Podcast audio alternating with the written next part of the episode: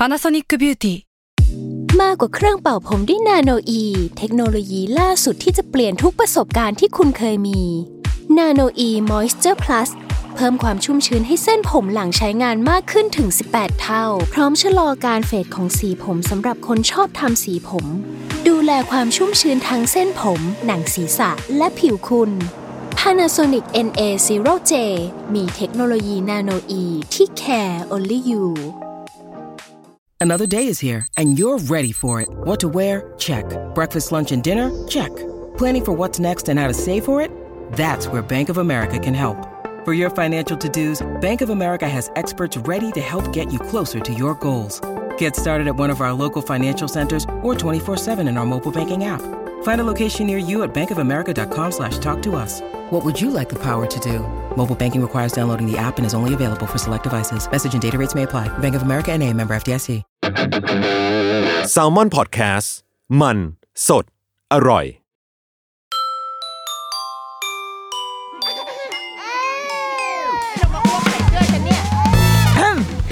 เดอะรุกี้มัมคุณแม่มือสมัครเลี้ยงกับนิดนก สวัสดีค่ะดอะรุกี้มัมคุณแม่มือสมัครเลี้ยงกับนิดนกค่ะ เมื่อเร็วๆนี้ค่ะ ได้มีโอกาสไปร่วมงานสัมมนาสัมมนาวิชาการอันหนึ่ง เกี่ยวกับประเทศญี่ปุ่นเออและคิดว่าเราได้อะไรมาพอสมควรก็เลยอยากจะมาเล่าให้เล่าเก็บเอาไว้ในในรายการเป็นการทบทวนตัวเองด้วย แล้วก็มีมุมมองหลาย ๆ อย่างที่เราสนใจนะแล้วเราอยากจะอยากจะแชร์เอาไว้ล้วกัน เก็บเอาไว้เป็น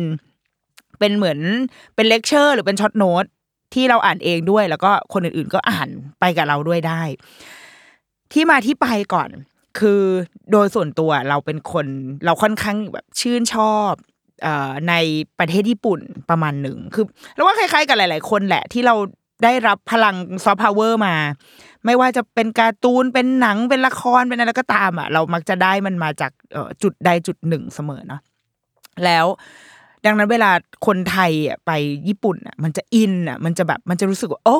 ที่นี่มันคือที่ของฉันอย่างเงี้ยเราก็เป็นแบบนั้นเหมือนกัน ทีเนี้ยเราไปเจองานเสวนาวิชาการอันหนึ่งมันจัดขึ้น และชื่อหัวข้อมันมันน่าสนใจมาก ชื่อหัวข้อมันคือ งานปฐมวัยแบบญี่ปุ่นหนึ่งก็คือไอ้เรื่องปฐมวัยเนี่ยคือสิ่งที่เราสนใจมันอยู่ในแอเรียที่เราแบบที่ที่เราสนใจมากๆอะออการเลี้ยงลูกทั้งทั้งที่จริง ๆ แล้วตอนนี้ลูกเราคือใกล้จะ อยู่ช่วงปลายสุดของความปฐมวัยไปแล้วด้วยนะ แต่ว่าก็ก็ยังสนุกที่จะได้รู้สิ่งนี้อยู่ดี ชื่อต่อมาก็คืองานปฐมวัยสไตล์ญี่ปุ่นหูคือมันเป็นอะไรที่อยากรู้มาตลอดหมายถึงว่าเราเราจะได้ดูดูหนังดูสารคดีได้อ่านหนังสือที่มันเกี่ยวกับการดูแลเด็กหรือว่าโรงเรียนอนุบาลในประเทศญี่ปุ่น มันเราจะเห็นอยู่เรื่อยๆอะค่ะ แต่ว่าครั้งนี้มันมาในมุมแบบ ในเชิงวิชาการ แล้วก็คนที่มาร่วมงานอะมันเป็นอาจารย์ เป็น feel อาจารย์ เป็นศาสตราจารย์ หรือว่าคนที่ทำงานอยู่ในวงการการศึกษารวมถึงคุณครูด้วย มีคุณครูมาเองด้วย ก็เลยสมัครไปแบบสมัครไปด้วยความเด๋อๆด๋าๆเพราะว่าคนอื่นๆที่เป็นที่เข้าร่วมงานนี้ค่ะ ทุกคนเป็นคุณครูหมดเลย เป็นครูอนุบาล เป็นผู้บริหารโรงเรียนแล้วตอนนี้เขาให้เราใส่ว่าแบบ แกเป็นใคร ก็เขียนไปว่า เออ เป็นเป็นคนธรรมดาก็ก็ใส่ไปอะเป็นบุคคลทั่วไป อะ เพราะว่าก็คือแค่อยากรู้จริง ๆ ไม่ได้มีไม่รู้ว่าจะได้เอาไปใช้อะไรหรือเปล่า แต่ว่าอยากรู้เลย เหตุการณ์วันนั้นกิจกรรมวันนั้นเนี่ยจัดขึ้นที่สถาบันอาสมศิลป์โรงเรียนรุ่งอรุณ อยู่แถวพระรามสองเนาะก็ได้ไปเข้าไปในพื้นที่นั้น ในงานวันนั้นนะคะในกิจกรรมที่สองวันนั้น มันหลักๆ มันเป็นงานด้านวิชาการเนาะแล้วก็เป็นการเหมือนแลกเปลี่ยน ความรู้กันระหว่างไทยกับญี่ปุ่น ไทยก็คือโดยโรงเรียนรุ่งอรุณ แล้วก็ญี่ปุ่นก็คือโดยสมาคมครูอะไรของเขาอะก็มาเจอกัน มันก็จะมีช่วงช่วงแรกก็คือทางลุงอรุณก็เป็นเป็นเหมือนเป็นเจ้าภาพที่พาคณะคุณครูทั้งครูญี่ปุ่น แล้วก็ครูไทยเนี่ยไปเดินสำรวจโรงเรียนไปดู เราก็เลยโชคดีนะ เหมือนกับเราก็ได้ได้ไปดูโรงเรียนอะ คือเราเคยไปดูโรงเรียนรุ่งอรุณมาแล้ว ตอนลูกเรายัง ตอนที่จะเข้าโรงเรียนเคยได้ไปดูมาแล้วครั้งหนึ่งแต่ว่าครั้งนี้เหมือนเป็นการมาอัปเดต เพราะว่ามันก็กี่ปีแล้วอะสี่ห้าปีแล้วเนาะมันก็นานละก็ได้มาเดินดูอีกครั้ง ก็ยังคงชื่นชมชื่นชอบในในพื้นที่โรงเรียนอยู่นะแบบว่าเป็นโรงเรียนที่ เราเราชอบพื้นที่ข้างในนั้นมาก ความร่มรื่น ตัวอาคารสถานที่ความรู้สึกสงบอะไรอย่างเงี้ยเราเราชอบพื้นที่ข้างในโรงเรียนรุ่งอรุณมากๆ ก็ยังเป็นแบบนั้นอยู่ แล้วก็ได้เห็นวิถีของเด็กๆที่นั่น คือโรงเรียนรุ่งอรุณก็ถือว่าเป็นเป็นโรงเรียนทางเลือกอืมลำดับแบบแรกๆอะลำดับต้นๆของเมืองไทยเหมือนกันที่ที่เลือกวิถีการจัดการศึกษาในแบบของตัวเองเนาะ วันนั้นที่เราได้เห็น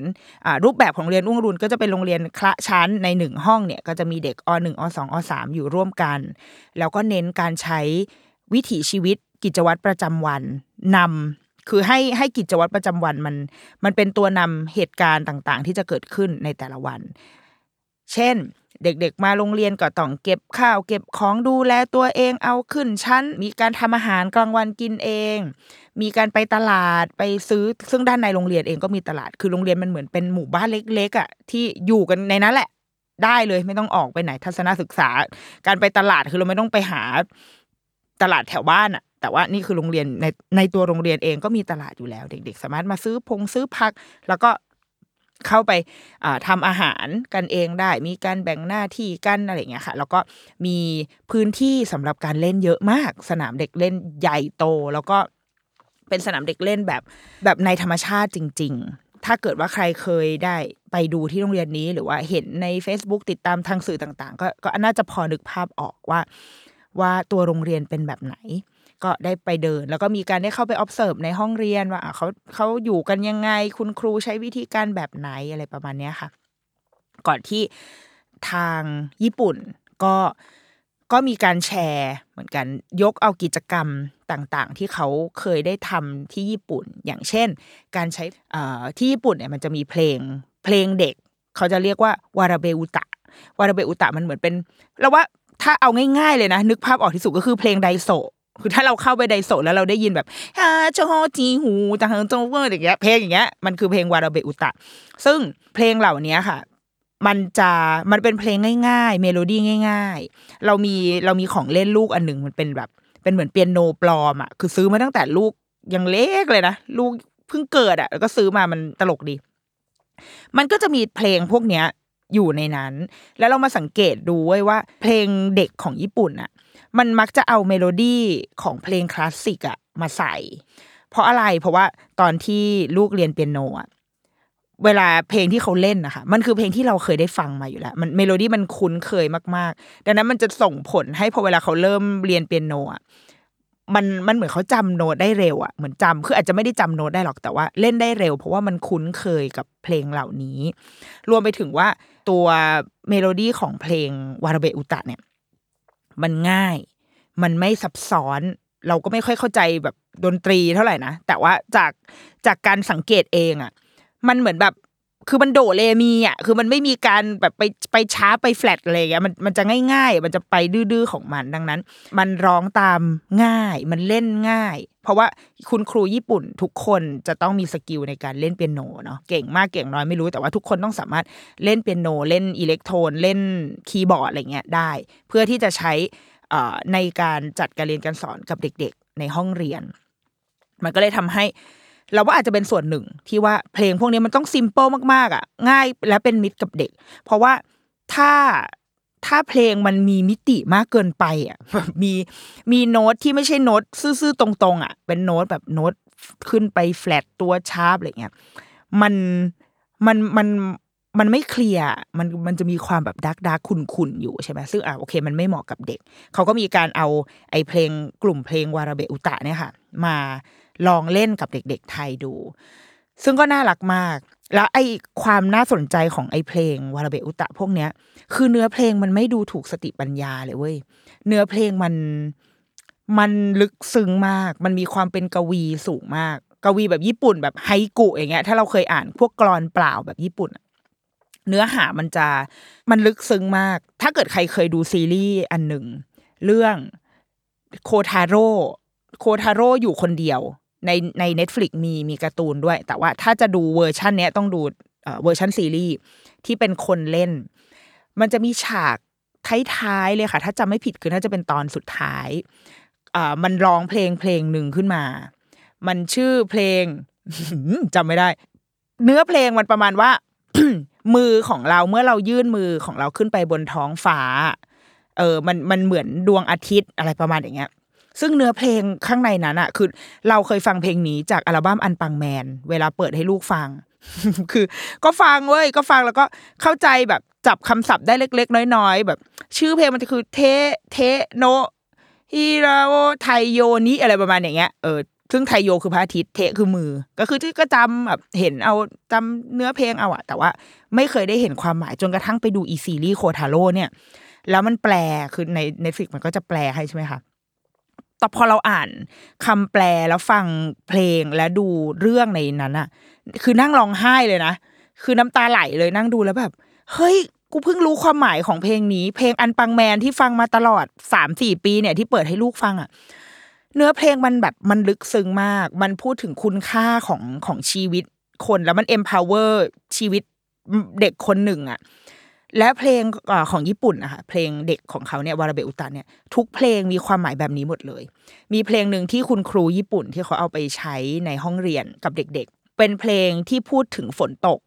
แล้วเขาก็ร้องไปเว้ยแต่ละเขาก็ร้องร้องไปแล้วการร้องของเขานี่คือไม่ใช่ว่ามาร้องอิเลเคขะนะ คือร้องกันเป็นประสานเสียงอะคือโรงเรียนญี่ปุ่นมันจะมีการร้องประสานเสียงเป็นเรื่องปกติเหมือนเป็นวิชา ร้องกันเหมือนเป็น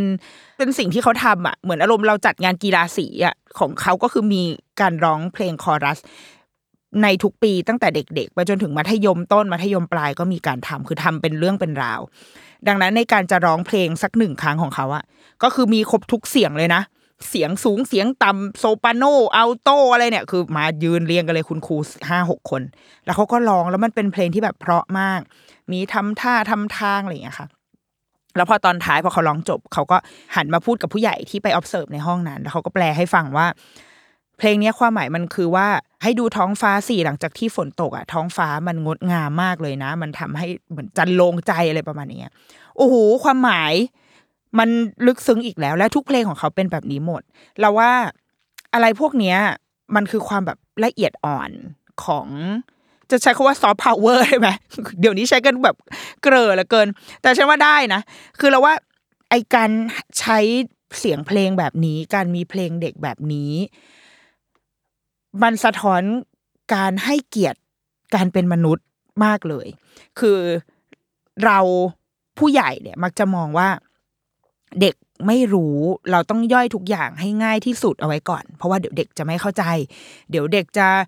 ฟังไม่รู้เรื่องไอ้คำพวกนี้ความหมายของเพลงแบบนี้โอ้ยเราไม่ต้องหรอกเราเอาง่ายๆไว้ก่อนเออร้องเพลงอะไรก็ได้ให้มันให้มันซิมเ l ิลที่สุด ให้เด็กสนุกที่สุด แต่ว่าในการใช้เพลงของญี่ปุ่นอะเราว่าเขาคิดอีกแบบหนึ่งเลย คือเขาเขาทีตว่าเด็กๆสามารถรับรับเข้าซึ่งเพลงที่มีคำมีความหมายซับซ้อนด้วยนะ จันโลงด้วย แล้วก็ใช้คำอย่าง ไปเต็มที่อะคือใช้การเปรียบเปรย การใส่แทรกสัญญาต่างๆ เข้าไว้ในเพลงอะโดยที่ไม่ได้คิดว่านี่คือเรากำลังจะไปเปิดให้เด็ก แต่เขาอาจจะกำลังคิดว่า เออก็ก็นี่ก็คือหนทางหนึ่งของการของการเรียนภาษาของการให้เด็กคุ้นเคยกับภาษาที่สวยงาม เหมือนกับเรากำลังอ่านนิทาน เล่มหนึ่งที่เราพยายามพูดเสมอว่า นิทานต้องมีคำที่สวยงาม เพราะว่านั่นคือพื้นฐานคลังคำที่เด็กจะได้รับ ไอ้เพลงพวกเนี้ยก็เหมือนกัน มันไม่ใช่แค่คำที่สวยงามด้วยนะ แต่ความหมายมันสวยงามอะความหมายมันงดงามมาก ๆ และเด็กๆ ที่ได้รับโอกาสในการเติบโตมากับเพลงที่มีความหมายสวยงามแบบเนี้ย โอ้ แล้วว่ามันมันน่ารักดีนะ แล้วก็มันนึกย้อนดูตอนนี้ ลูกวันก่อนลูกไว้ยแบบมันนั่งอยู่ที่บ้านแล้วก็นั่งอะไรไม่รู้ มันก็ทำเพลงขึ้นมา เพลงที่ลูกทำคือ ดนตรีนั่นคือชีวิตจังหวะคอยลิขิตให้ชีวิตก้าวไปแล้วก็หันไปถามว่าทำไมถึงรู้จักเพลงนี้วะนี่มันเพลงแม่พุ่มเอ๊ะเพลงนี้เพลงแม่พุ่มปะใช่ไหมเพลงแม่พึ่งของแม่ แล้วนางก็ร้องไปเว้ยมันก็บอกว่าอ้าวก็เรียนคือคุณครูกำลังแบบสอนเพลงนี้อยู่ ตอนแรกเราก็ตลกเรารู้สึกฮามาก เพราะว่า โอ้ ดีว่ะ ลูกร้องเพลงเป็นเพลงเชียร์สมัยแม่อยู่กีฬาสีอะคือมันเป็นเพลง เป็นเพลงโจ๊ะโจ๊ะของเราอะ แต่ว่าพอมาเราพอเรามานึกดูพอเราไปเข้าเอเอ session อันเนี้ยค่ะ เรื่องเพลงわらべうた เรารู้สึกว่า เฮ้ยโชคดีว่ะ ที่ลูกได้เรียนเพลงเนี้ยคือลูกได้ได้ได้ฟังเพลงนี้แล้วคุณครูหยิบเอาเพลงเนี้ย มาร้องหรือว่ามาใช้ทำกิจกรรมกับเด็กๆเพราะว่าเพลงอีดนตรีนั่นคือชีวิตอะ คำมันสวยมากเลยนะ เราอาจจะแบบคอนเซอร์เวทีฟทางด้านนี้นะแต่เราสึกว่าเพลงในยุคยุคหนึ่งยุคสมัยที่เราโตมา เพลงมันมันมันความหมายเนื้อหาสัมผัสนอกสัมผัสในการเลือกใช้คำการเปรียบเปรยการอะไรอะ มันร่ำรวยมากอะมันแบบโอ้โหเยอะแยะไปหมด แล้วมันทำให้เราสนุก เราต้องคิดเราต้องตีความเพลง เราต้องแบบลงไปอะไรกับมันเยอะอะอีดนตีนั่นคือชีวิตจังหวะ คอยลิขิตให้ชีวิตก้าวไป แสงสีที่สวยสดใส นั่นคือจิตใจที่สดใสเสรีเฮ้ยคำพวกนี้มันสวยมากเลยนะ แล้วมันเป็นคำที่เป็นคำที่โตมีการเล่นเสียง มีเสียงสอเสือที่มันมารวมรวมรวมกันแต่สร้างความหมาย ทั้งหมดเนี้ยมันดีมากๆเลย แล้วเด็กๆได้ฟังเพลงนี้ ได้คุ้นเคยกับการใช้ถ้อยคำที่เราอาจจะไม่ได้ยินในในชีวิตประจำวันเท่าไหร่ แบบใครจะไปพูดว่าแบบ เธอมีหัวใจที่สดใสเสรีอะมันก็ไม่ใช่ใช่ป่ะแต่ว่า แต่มันให้ความหมายอะและนั่นคือพื้นฐานคือคลังถ้อยคำที่มันอยู่กับเขาอะเรานึกถึงเนี่ยพอไอวาราเบอุตะเนี่ย แล้วพอมาเจอเพลงดนตรีนั้นคือชีวิตเข้าไปแล้วเราสึกว่าโหดีจัง และมันคงจะดีมากๆ ถ้ามันมีการการทำเพลงหรือว่า หรือสื่อหรืออะไรก็ตามที่จะใช้กับเด็ก โดยที่เรา ไม่จำเป็นต้องไปซิมพลิฟายมันนะไม่จำเป็นต้องไปทำให้ง่ายทำให้สนุกทำให้มันแบบมันฮิตมันเด็กมันจะต้องรู้คำนี้อะแต่ว่าถ้าเราเราเชื่อมั่นได้เราเคารพในความเป็นเด็ก ในเคารพในความเป็นมนุษย์ของเขาได้เลยเว้ยแล้วเราสร้างงานศิลปะหนึ่งอันแล้วส่งไปให้เด็กเราว่าอะไรแบบนั้นนะมันจะมีผลทางใจมีคุณค่าต่อการเติบโตของเด็ก ๆ มากกว่า ที่จะไปให้อะไรแบบ เราอย่าดูถูกสติปัญญาเด็กอะเออเราว่าเอาอะไรประมาณนี้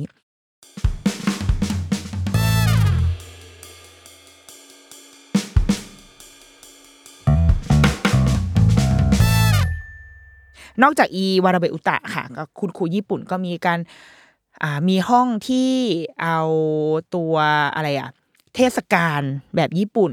มาเขาก็ยกเทศกาลมา เทศกาลญี่ปุ่นแบบญี่ปุ่นมัตสึริของเขานะถ้าเรานึกภาพก็คือเสื้ออีเสื้ออ่าเขาเขาเขาคำว่าอะไรนะเสื้ออะไรนะเสื้ออะไรเบะเบะวะอะไรเบะเบะจินเบเออจินเบใช่ไหมเออเสื้อจินเบ ที่เขาใส่แบบคลุมอะ เวลาเราไปตามอีเวนต์ใดๆก็ตามที่เกี่ยวกับญี่ปุ่น คนเขาจะใส่เสื้อคลุมแบบเนี้ยอะเขาก็ใส่เอาชุดแบบนี้มาให้เด็ก ๆ แล้วก็มีโพกหงโพกหัว มีการประดิษฐ์ทำของนู่นนี่ แล้วก็สุดท้ายเขาก็เปิดไฮไลท์มาเป็นชวนเด็กๆกับพับกระดาษเป็นดาวกระจายแบบฮาโตริมันมันพับได้นะ มันพับไม่ได้ยากมาก มันจะเป็นแฉกสี่แฉก แล้วเขาก็ให้เด็กๆอะเหมือนปลา เราชอบอันหนึงความละเอียดอ่อนของเขาก็คือ เขาเอากระดานมา แล้วเขาก็วาดรูปวงกลมเหมือนเป้าอะค่ะนึกภาพเวลาเรายิงธนูมันจะมีเป้าที่มีวงกลมใหญ่แล้วก็เล็กเล็กเล็กลงไปเรื่อยๆใช่ป่ะแล้วก็อันที่อยู่กลางสุดก็คือ ถ้ามันเป็นการแข่งขัน อันที่อยู่กลางสุดก็คือคะแนนเยอะสุดคือสิบคะแนน แล้วมันก็จะย้อยไปสิบเก้าแปดเจ็ดก็ไล่ไปเรื่อยๆ แต่ว่าไอกระดานที่คุณครูญี่ปุ่นเขาเขียนมา เขาไม่ใส่ตัวเลขเข้าไปเว้ยเขาทำแค่วงกลมซ้อนกันซ้อนๆไปเรื่อยๆ เราชอบที่ว่าการไม่ใส่ตัวเลขเข้าไป มันทำให้มันไม่เกิดการแข่งขัน มันมันไม่ต้องแบบ อุ้ยเธอได้เจ็ดฉันได้แปดแล้วก็แบบมาตีกันขิงกันแล้วก็ต่อยกันในที่สุดเนี่ยมันมันไม่ต้องมี เพราะว่าเราไม่ได้จะทำอะไรคือเรา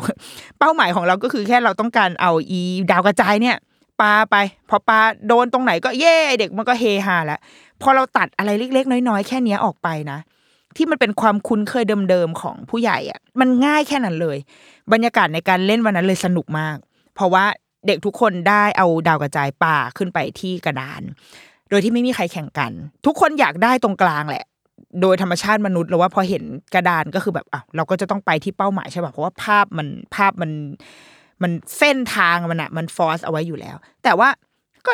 ไม่เป็นไร เพราะว่าไม่ได้มีตัวเลขเพื่ออะไรก็ตามที่มีตัวเลขใส่เข้ามาอ้อยฉันได้สิบแล้วไอเด็กคนนี้ก็จะเดินขิงไปทั่ว แต่ว่า พอมันไม่มีปุ๊บทุกอย่างมันกลายเป็นการเล่นแล้วบรรยากาศมันมันสนุกมากๆแล้วว่าอะไรแบบนี้ค่ะ เราเอาไปใช้ในบ้านเราได้ ว่าเราไม่จำเป็นต้องต้องแข่งกันเสมอ ไม่จำเป็นต้องมีตัวเลขว่าเราได้คะแนนเท่าไหร่ ในโรงเรียนก็เช่นกันนะในบริบทโรงเรียนคุณครูที่จะไปจัดกิจกรรมในห้องเรียนนะคะเราเอาเป้าหมายความสนุก แล้วก็โอกาสที่เด็ก ๆ ได้มีประสบการณ์ในการเล่นอะนำมาก่อน แต่เมื่อไหร่ก็ตามพอมันเป็นการแข่งขันปุ๊บมีคะแนนปุ๊บ ความเครียดมันจะมาทันที และเมื่อมีการแข่งขันมันจะมีผู้สมหวังและผู้ผิดหวัง กลายเป็นว่าแทนที่ความทรงจำของเด็กจะมีต่อดาวกระจายอันนี้เนาะซึ่งมันสนุกมากมันอยากพับอีก อยากทำอีก อยากจะเล่นอีกทำไมเราเราเราอยากให้เด็กได้ความทรงจำกับสิ่งนี้หรือเปล่า แต่ว่าพอมันมีการแข่งขันปุ๊บพอมันมีสิ่งอื่นมาเพิ่มเติมออกมาจากการเล่นอะความทรงจำที่เด็กมีก็คือ วันนี้ฉันแพ้ว่ะ วันนี้ฉันเล่นอันนี้แพ้เพื่อนว่ะ วันนี้ฉันเล่นอันนี้ชนะเพื่อนอู้เก่ง ฉันเก่งจริงอยู่คนเดียวเงี้ยมันมันเปลี่ยนไปเหมือนกันประสบการณ์ที่เด็กได้รับ หรือว่าสิ่งที่จะมาเบียดบังประสบการณ์ที่เราตั้งใจจริง ๆ ความตั้งใจเราดีมากเลย มันอาจจะเปลี่ยนรูปไป สิ่งนั้นมันอาจจะเปลี่ยนไป อันนี้เป็นอีกหนึ่งสิ่งที่เราคิดว่า เรามองเห็นจากการจัดกิจกรรมจากของคุณครูญี่ปุ่นในวันนั้น นอกจากนี้ค่ะ เขายังมีการนำเสนอผลงานวิชาการ เป็นงานวิจัยของไอ้แก๊งอาจารย์ที่เขามาเนี่ยแหละ คือแต่ละคนอะก็ถ้าถ้าเทียบกับประเทศไทยก็คือเขาน่าจะอยู่พวกคณะครุศาสตร์ คณะศึกษาศาสตร์อะเนาะแล้วก็เป็นคน train ครูที่จะเข้าไปอยู่ในโรงเรียนญี่ปุ่น ทีเนี้ยเหล่าบรรดาแบบ professor ทั้งหลายอะเขาก็ต้องทำงานวิจัย เขาก็เลยเอางานวิจัยที่เขาทำอะค่ะ มานำเสนอมาเล่าให้ฟัง สิ่งที่เราเห็นก็คืองานวิจัยของคนญี่ปุ่นอะมันแบบ มันเล็กน้อยมากเลยอะมันเป็นเรื่องแบบกระจุ๋มกระจิ๋มมันเป็นเรื่องเล็ก ๆ น้อยๆ ถ้าเรานึกภาพการบ้านปิดเทอมของเด็กประถมญี่ปุ่นอะ ที่เราเวลาเราจะชอบได้เห็นไวรัลอยู่เรื่อยๆเนาะพอถึงช่วงปิดเทอมฤดูร้อนปุ๊บมันก็จะมีละงานการบ้านของเด็กคนนี้ไปสำรวจอะไรส่วนใหญ่เด็กส่วนใหญ่สำรวจมาลงแมลงอะไรแถวบ้านเขาอะเรานึกภาพกันบ้านอันนั้นออกเนาะงานวิจัยของเหล่าอาจารย์ญี่ปุ่นเหล่าเนี้ยก็เป็นอะไรทำนองนั้นเลยเว้ย มันเป็นเรื่องแบบ บางเรื่องมันอู้น่ารักเอ็นดูอะแต่ว่ามันก็บอกอะไรเราได้หลายอย่างเหมือนกัน มีงานวิจัยหนึ่งเราสนใจมาก ๆ แล้วเราก็แบบไปคุยกับเขาเลยนะ คือพอเราฟังเสร็จแล้วเราก็แบบไปบอกเขาว่าเอ้ยเรา เราว่ามันน่ารักมากเลย เราเราชอบการตั้งคำถามแล้วก็การข้อสังเกตของเขา คือเขาพูดถึงวิถีของคุณครูญี่ปุ่นที่จะใช้หลังใช้หลังของเราอะหลังก็คือหลังอะหลังอะไรกระดูกสันหลังอะตรงเนี้ย ในการจัดการกับเด็ก และมุมมองของคนอเมริกาหรือว่าคนจากชาติตะวันตกที่มองอสิ่งนี้ เรื่องของเรื่องก็คือ เขาบอกว่าเขาไปสังเกตว่าตามแบบโรงเรียนอนุบาล หรือว่าศูนย์เด็กเล็กของญี่ปุ่นเนี่ย นึกภาพโรงเรียนไทยก็อาจจะพอได้นะ มันเป็นฟีลแบบว่ามีคุณครูอยู่ เวลาคุณครูจะสมมติเล่านิทานให้เด็กฟังเด็กก็จะมานั่งล้อมคุณครูก็ถือหนังสืออยู่ใช่ไหมคะคุณครูก็เล่านิทานไป แต่ว่ามันจะไม่ใช่เด็กทุกคนที่นั่งฟังโดยดุษฎีอะมันจะต้องมีเด็กคนหนึ่งหรือสองคนที่แบบว้ายไม่เอาไม่ฟังแล้วก็เป็นตัวแบบป่วนขึ้นมางอแงโอ้วันนี้แบบ ซึ่งมันอาจจะเกิดจากอะไรก็ได้นะอาจจะปวดท้องหิวนม หรือว่าอาจจะแค่อารมณ์ไม่ดี เมื่อเช้าพ่อปลุกเช้าเกินไปหรือไม่ได้กินของโปรดอะไรเงี้ยคือเราไม่สามารถรู้เหตุการณ์นั้นได้เลย แต่ว่า ไอเด็กคนเนี้ย มันงอแงมันป่วนขึ้นมาแบบไม่เอาไม่เอาฟังอะแต่ครูก็คือมีอยู่แค่นี้แหละ มีชั้นเนี่ยแหละชั้นและชั้นและชั้นอยู่คนเดียว กับเด็กอีกสิบยี่สิบคนที่นั่งรอจะฟังนิทานอยู่อีพวกนี้ก็คือตาแป๋วเล่าสิคะเล่านิทานมาค่ะไอ้ข้างหลังก็ว้ายว้ายร้องไห้ วิธีการที่ครูญี่ปุ่นใช้ก็คือ เก็บเด็กไอตัวที่ร้องไห้อะในในตอนที่เขาพรีเซนต์เขาใช้คำว่ายูยะยูยะคุง เราก็จะเรียกยูยะคุงไปด้วย เอาอียูยาคุงเนี่ย มาไว้ข้างหลัง เก็บมาเก็บไว้ข้างหลัง เก็บคืออะไรก็คือให้มันมานั่งข้างหลังเราอะ แล้วเราก็ทำงานของเราต่อไป แล้วก็เล่านิทานให้เด็กข้างหน้าไอยูยะก็จะร้องอยู่ข้างหลังนั่นแหละแว่แว่แต่ว่าทรีตว่านี่คือฉากนี่นี่คือฉากเหมือนฉากละคร ถ้าเราเก็บไปไว้ข้างหลังแล้วคือ เท่ากับแกอยู่หลังฉาก แกจะทำอะไรก็ได้ แต่ฉันอยู่ฉันคือคนที่กำลัง perform อยู่ที่หน้าเวที ดังนั้นฉันก็จะเล่านิทาน ฉันก็จะทำอะไรของฉันไปเรื่อยๆ การ observe อันเนี้ยของของคุณนักวิจัยเนี่ยค่ะ เขาบอกว่า พอเวลาผ่านไป พอคุณครูเล่านิทานเสร็จ โดยที่ยูยะก็ไม่ได้หยุดร้องนะ มันก็ร้องไห้อยู่ข้างหลังนั่นแหละ คุณครูก็เล่าเล่าเล่าไป พอเล่าเสร็จปุ๊บอะก็จะปล่อยเด็ก ๆ คนอื่น ไปวิ่งเล่นในสนามไปเก็บของเก็บของก็คือออกอะไป จบกิจกรรมแล้วจ้า พอเด็กๆคนอื่นวิ่งไปปุ๊บยูยะก็จะเริ่มสงบลงสงบลง แล้วก็สิ่งที่เขาทำอะค่ะสิ่งที่เด็กทำก็คือจะค่อย ๆ เหมือนไต่ไต่หลังของคุณครูอะขึ้นมา จริง ๆ ตั้งแต่ตอนเล่าแหละตั้งแต่ตอนที่เล่านิทานแล้วด้วยซ้ำเหมือนยูยะมันก็จะไต่หลังแล้วก็เหมือนชะโงกอะชะโงกจากด้านหลัง แล้วก็ดูว่าแบบอุ๊ยอะไรอะนิทานอะไรอะเพราะว่าคุณครูเล่าอยู่ไง มันคง มันคงสนุกอะคงได้ยินแล้วแบบอุ๊ยอะไรนะขอฟังบ้างสิแล้วก็ แต่ยังอยากร้องอยู่นะ ก็ยังสะอื้นทำตัวสะอื้นสะอื้นแล้วก็เงยหน้าขึ้นมาดู แล้วก็เหยียบหลังอะเหยียบหลังคุณครูขึ้นมาดูเขาทำอะไรกันนะพอเพื่อนๆออกไปปุ๊บยูยะมันก็ค่อยๆเอ่อ พาตัวเองมาที่ด้านหน้าของครู แล้วก็นั่งลงที่ตัก แล้วก็อ่านนิทาน ขอให้อ่านนิทานให้ฟังอีกครั้งหนึ่ง แล้วก็จบ นี่คือวิธีการที่ที่คุณครูญี่ปุ่นใช้ ทีเนี้ยเขาก็เลยเอาไอ้วิธีการอันเนี้ยค่ะ ไปให้ชาวเอ่อ US เขาเขาใช้คำว่าชาว US ก็คือชาวอเมริกา เขาก็เอาตัวเหตุการณ์ในห้องเรียนของยูยะคุงเนี่ย ไปให้ชาวอเมริกาดู แล้วก็เพื่อจะถามว่ารู้สึกยังไงเขาคิดเห็นยังไงกับกับวิธีการแบบนี้ เขาบอกว่า แทบจะร้อยทั้งร้อยของชาวตะวันตกเมื่อได้เห็นสิ่งเนี้ย เขารู้สึกว่าแบบ เฮ้ย มันเป็นวิธีการที่ไม่เคยคิดไม่เคยใช้มาก่อน แล้วก็ค่อนข้างเซอร์ไพรส์เพราะว่าคุณครูโดยเฉพาะเหมือนเหมือนแนวทางการการศึกษาสมัยใหม่ หรือว่าแนวทางการจัดการห้องเรียนในแบบสมัยใหม่ของคุณครูเนี่ย จะใช้การ facing เป็นหลักก็คือการเห็นหน้ากัน การที่ครูครูมองเห็นเด็ก การที่ครูสามารถมองเห็นเด็กทุกคนอยู่ในอยู่ในพื้นที่อยู่ในสายตา สังเกตถ้าในห้องเรียนอนุบาลเฟอร์นิเจอร์ทุกอย่างมันจะเตี้ยๆเนาะหนึ่งประโยชน์ก็คือเด็กเก็บข้าวเก็บของได้จัดการดูแลตัวเองได้ ประโยชน์ที่สองก็คือครูมองเห็นเด็กทุกคน เพราะว่า ไม่ว่าจะเฟอร์นิเจอร์อะไรอยู่ตรงไหนเนี่ยถ้าเรากวาดตามองฟรุบเราจะเห็นเด็กว่าโอเค ทุกคนปลอดภัยอยู่ในพื้นที่ของเรา ความปลอดภัยคือสิ่งสำคัญสองก็คือการเหมือนการได้สบตากัน หรือว่าการลงไปเคลียร์ลงไปดีลกับเด็กคนนั้นที่อาจจะกำลังต้องการความช่วยเหลือ อาจจะมีความขุนข้องหมองใจอารมณ์ไม่ดีอะไรก็ตามคุณครูเข้าไปช่วยเหลือ โดยนั่งลงสบตา แล้วก็อ่านหนูต้องการอะไรให้ครูช่วยอะไรไหมเอามาองเอามาอุ้มอะไรอย่างเงี้ยดังนั้นไอ้วิธีการที่แบบ เหมือน มันอาจจะถ้ามองว่าเป็นการอีกนอก็อาจจะได้ก็คือมามึงมานั่งข้างหลังกูนี่แล้วเดี๋ยวครูจะทำงานก่อนนะแล้วก็เล่าเล่านิทานเดินไปเก็บของเก็บของเนี่ย วิธีการแบบเนี้ยเขาอาจจะไม่คุ้นเท่าไหร่ แล้วก็รู้สึกแบบ รู้สึกว่าโอ้มันทำได้เหรอ เพราะอาจจะไม่ค่อยได้ทำอะไรอย่างเงี้ยค่ะ ซึ่งไองานวิจัยเนี้ยมันก็มันไม่ได้จะบอกอะไรไปมากกว่านั้นไม่ได้จะบอกว่าอุ้ยถ้าถ้างั้นเราจะไม่ทำนะ ไม่ใช่ แล้วเขาก็บอกว่า ครูญี่ปุ่นรุ่นใหม่เอง ก็เหมือนครูรุ่นใหม่อะเขาก็จะได้วิธีการมาจากตำรามาจากวัฒได้ได้รับอิทธิพลมาจากทางตะวันตกซะเยอะ ดังนั้นก็ก็จะไปในเวนั้นเหมือนกันว่าเออจริง ๆ เราก็ต้องดีลกับเด็กสิแบบลงไปคุยกับเขาจัดการเขาให้เรียบร้อยก่อนอะไรเงี้ยก็เป็นอีกวิธีหนึ่งซึ่งมันไม่มีแบบไหนถูกหรือผิด แต่ว่าพอเราเห็นเห็นงานอันเนี้ยแล้วเรารู้สึกว่าสิ่งที่มันทำให้เราชอบแล้วก็แล้วทำให้เราเหมือน หยุดคิดกับมันไม่ได้อะคือเรากลับมาเราก็ยังนั่งคิดตอนขับรถกลับบ้านเราก็ยังนั่งคิดถึงสิ่งนี้อยู่ เรารู้สึกว่ามันมีความเป็นแม่ดี มันมีความเป็นธรรมชาติดี หมายถึงว่าคุณครูค่ะ เราเราสังเกต คุณครูญี่ปุ่นที่จะเห็นตามการ์ตูนตามหนังสือนิทานตามอะไรอย่างเงี้ยเนาะภาพของความวุ่นวายเนี้ยการทำแบบนี้ค่ะ มันพยายามจะให้เด็กรู้ว่า นี่คือชีวิตจริง ๆ หมายถึงว่านี่คือมันเหมือนแม่อะนึกภาพแม่ก่อนนะ แม่เนี่ย มีงานต้องทำเยอะมาก มีลูกอะ ได้แกต้องการให้ฉันไปเล่นด้วย ไปเล่านิทานหรืออะไรให้ทำอะหรืออะไรก็ตาม แต่ว่าในขณะเดียวกันอาหารก็ต้องทำนะผ้าก็ต้องซัก แล้วบางทีถ้าเราทำงานด้วยก็คือต้องไปตอบเมล ต้องไปขายของออนไลน์ ต้องไปไลฟ์สด คือมีงานอะไรเยอะแยะมากมายที่แม่ต้องทำดังนั้นลูกถ้าหนูจะช่วยแม่ได้ก็คือ หนูต้องเข้ามาอยู่ในจังหวะชีวิตเอ่อจังหวะชีวิตของแม่ด้วย คือเข้ามาแล้วก็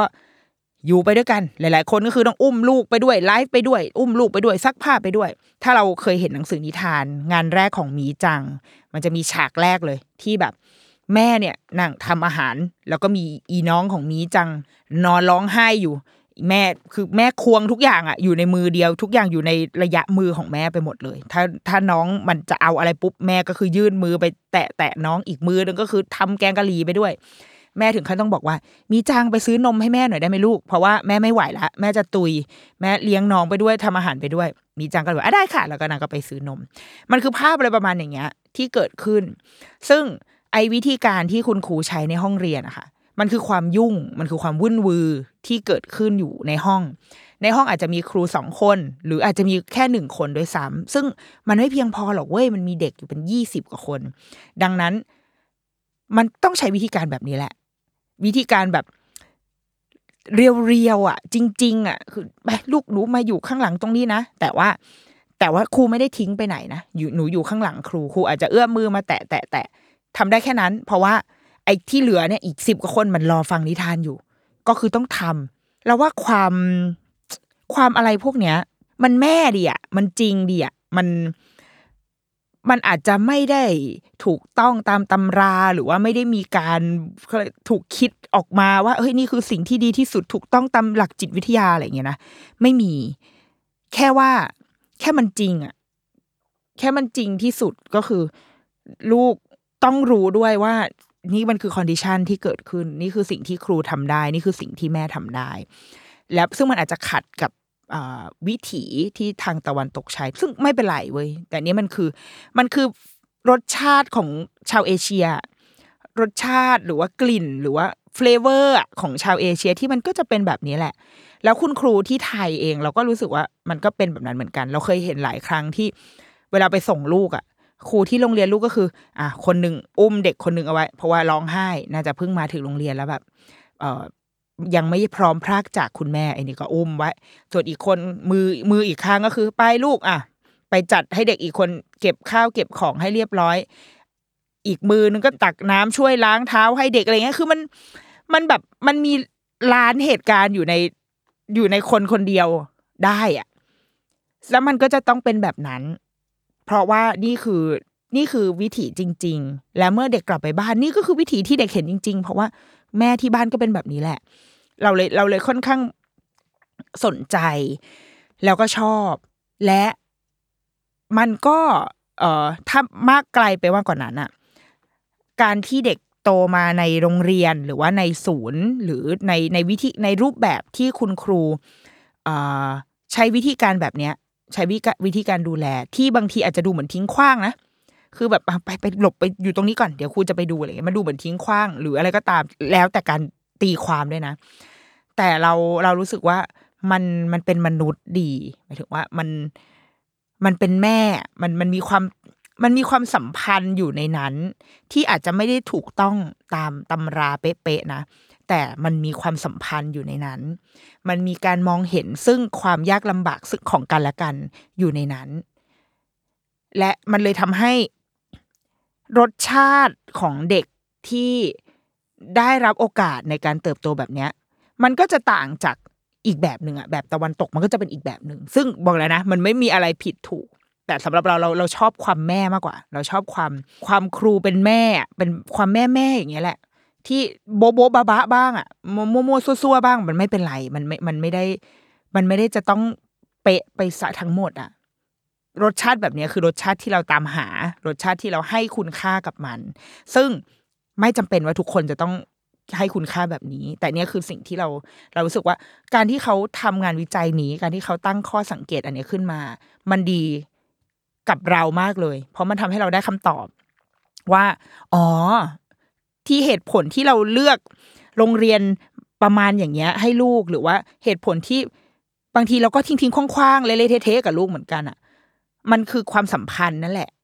มันคือการมองเห็นชีวิตกัน มันคือการการรับรู้บทบาทสถานะ ความยุ่งขิง ความอะไรก็ตามของผู้ใหญ่ของคุณครู หรือของคุณแม่ด้วยเหมือนกัน และเด็กๆ ถ้าเราจะใช้ชีวิตอยู่ด้วยกันเราช่วยอะไรกันได้บ้าง เด็กๆช่วยได้ เด็กๆ ช่วยผู้ใหญ่ได้ เด็กๆ ช่วยคุณพ่อคุณแม่ ช่วยคุณครูได้ แล้วมันก็จะมันก็จะเป็นเด็กในอีกรสชาติหนึ่งอะที่อาจจะต่างจาก ความมันอาจจะมีวิธีการดีลที่ professional กว่านี้ หรืออาจจะมีสมมติมี staff เยอะมันก็จะมันก็อาจจะง่ายขึ้นถูกไหมคะแต่ว่าด้วยบริบทด้วย condition ต่าง ๆ มันไม่เหมือนกัน เราเลยคิดว่า เออ เราสิ่งเนี้ย งานวิจัยเนี้ยมันเป็นประโยชน์กับทั้งแม่เอง ทั้งกับคุณครูนักผู้จัดการศึกษาด้วยว่า การเป็นธรรมชาติ บางทีก็เรียบง่ายที่สุด คือถ้ามันมาจากความความปรารถความปรารถนาดีอยู่นะ และเรายังรู้บทบาทตัวเองอยู่ว่ามันไม่ใช่การทิ้งขว้าง มันไม่ใช่การทำร้ายเด็กทั้งไม่ว่าจะเป็นการทางกายทางใจหรือทางคำพูดอะแต่ว่ามันแค่ว่าเข้าใจซึ่งกันและกัน เข้าใจ condition ของของครูนะ ครูก็เข้าใจหนู